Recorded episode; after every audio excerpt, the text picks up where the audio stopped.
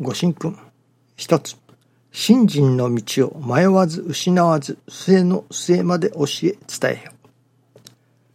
片島仙というお得の高い先生がおられました。ある時大きな手洗い石がお供えになりました。神様にお届けをなさりこの大きな手洗いの水が一日でなくなりますようなたくさんの氏子をお引き寄せくださいと願われました。神様より何の受け答えもありませんでした。なおお願いをなさると神様より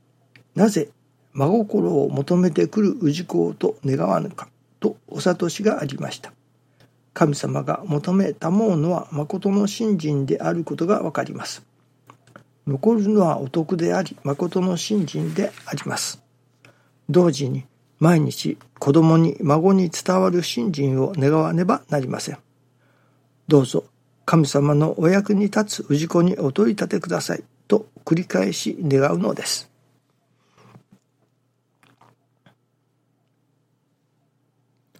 神様のお役に立つ氏子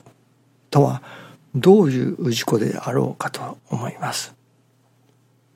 それはやはり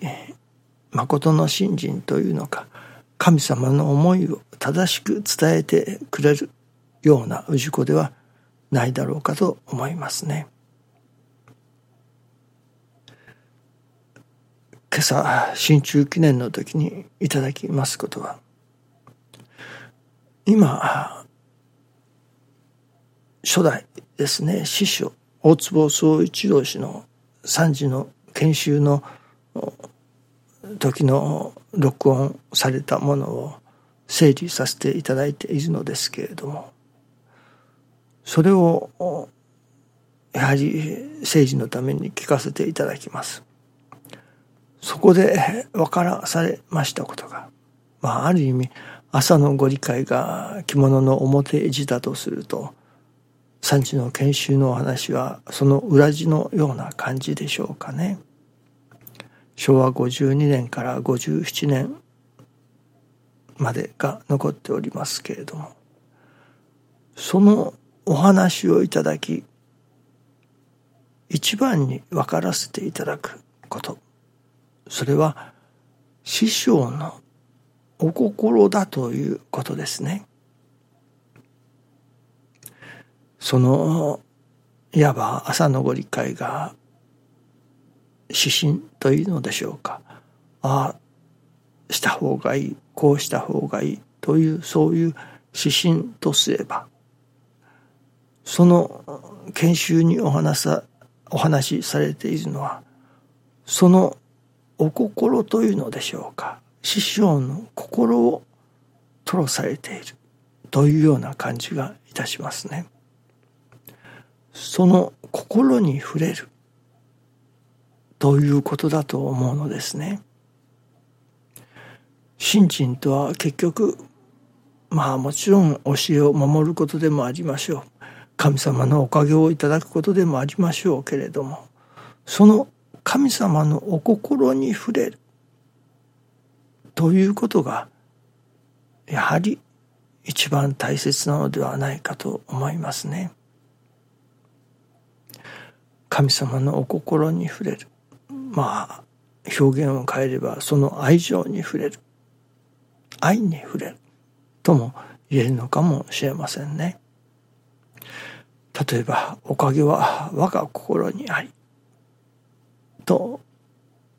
教えていただきますから私どもはおかげが欲しいおかげが欲しいから我が心になろうとするちょうど馬の前に人参をぶら下げて走らせるようなものでしょうかね。私どもはそのおかげという人参を目指して我が心になろうとする。ところがその馬の前になぜ人参をぶら下げるか。それは馬に人参を食べさせたいからではありませんね。食べさせたいなら馬の口に人参をやればいいわけですからそうではない馬を走らせたいから馬の前に人参をぶら下げるわけですね。ということになるとおかげは我が心にありというのは神様が私どもにおかげをやろうとしてそう教えてくださったということではないことがわかりますね。別のところに目的があるということです。馬の前に人参をぶら下げるのは馬を走らせたいからぶら下げるのだと。おかげが我が心にありというのはその我が心を求めて精進する精進させるそれが目的だということになりますね。我が心を求めて信心をするというのでしょうか。我が心を求めて精進をする。その姿が神様が求めておられることだということになりますね。では私どもが我が心を求めて精進すれば何がわかるのか。もちろん、ああ、あったら我が心になれる。こうあったら我が心になれる。いや、こういう小さな心では我が心にはなれない。もっと大きな心にならなければ、とても我が心にはなれない。と、様々に精進をさせていただくことになります。その精進することが神様の目的であるということにもなりますね。そしてその中でやはり一番に分からせていただかねばならないのは神様のお心に触れると。まあこれは神の愛に触れると言ってもよいのかもしれません。その私どもがなるほど。その神様の心に触れなければとても和らぎ喜ぶ我が心などいただけるものではありませんね。どういう辛い苦しい中にあってでもそこに神様のお心を感じる神の愛を感じるからこそ耐え忍ぶこともできるということになりますよね。結局我が心を目指すということは神様のお心を感じるそのために我が心を目指させられるとも言えるのかもしれませんね。ただおかげが欲しいから我が心を目指すというのではおかげがいわば幸せが欲しいからそのためにはお金がいると。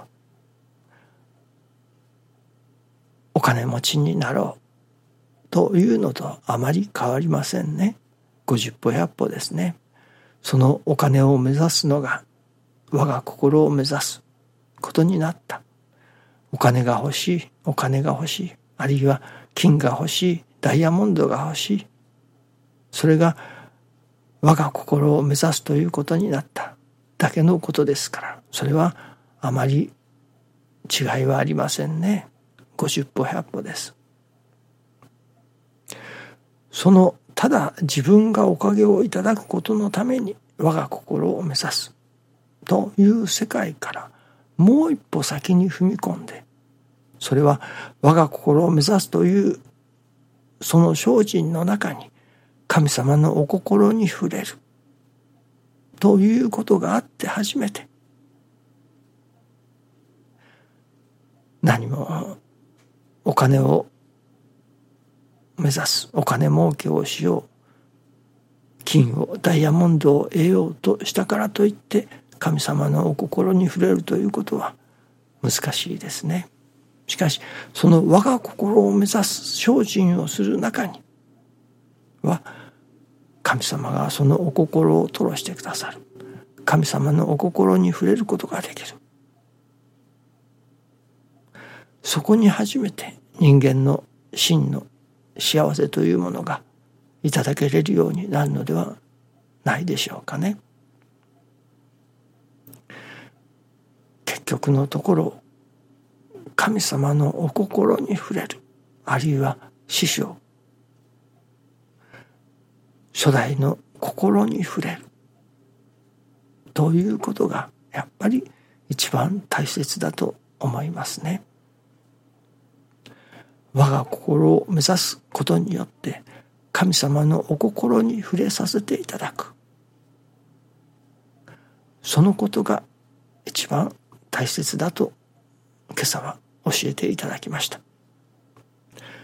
どうぞよろしくお願いいたします。ありがとうございます。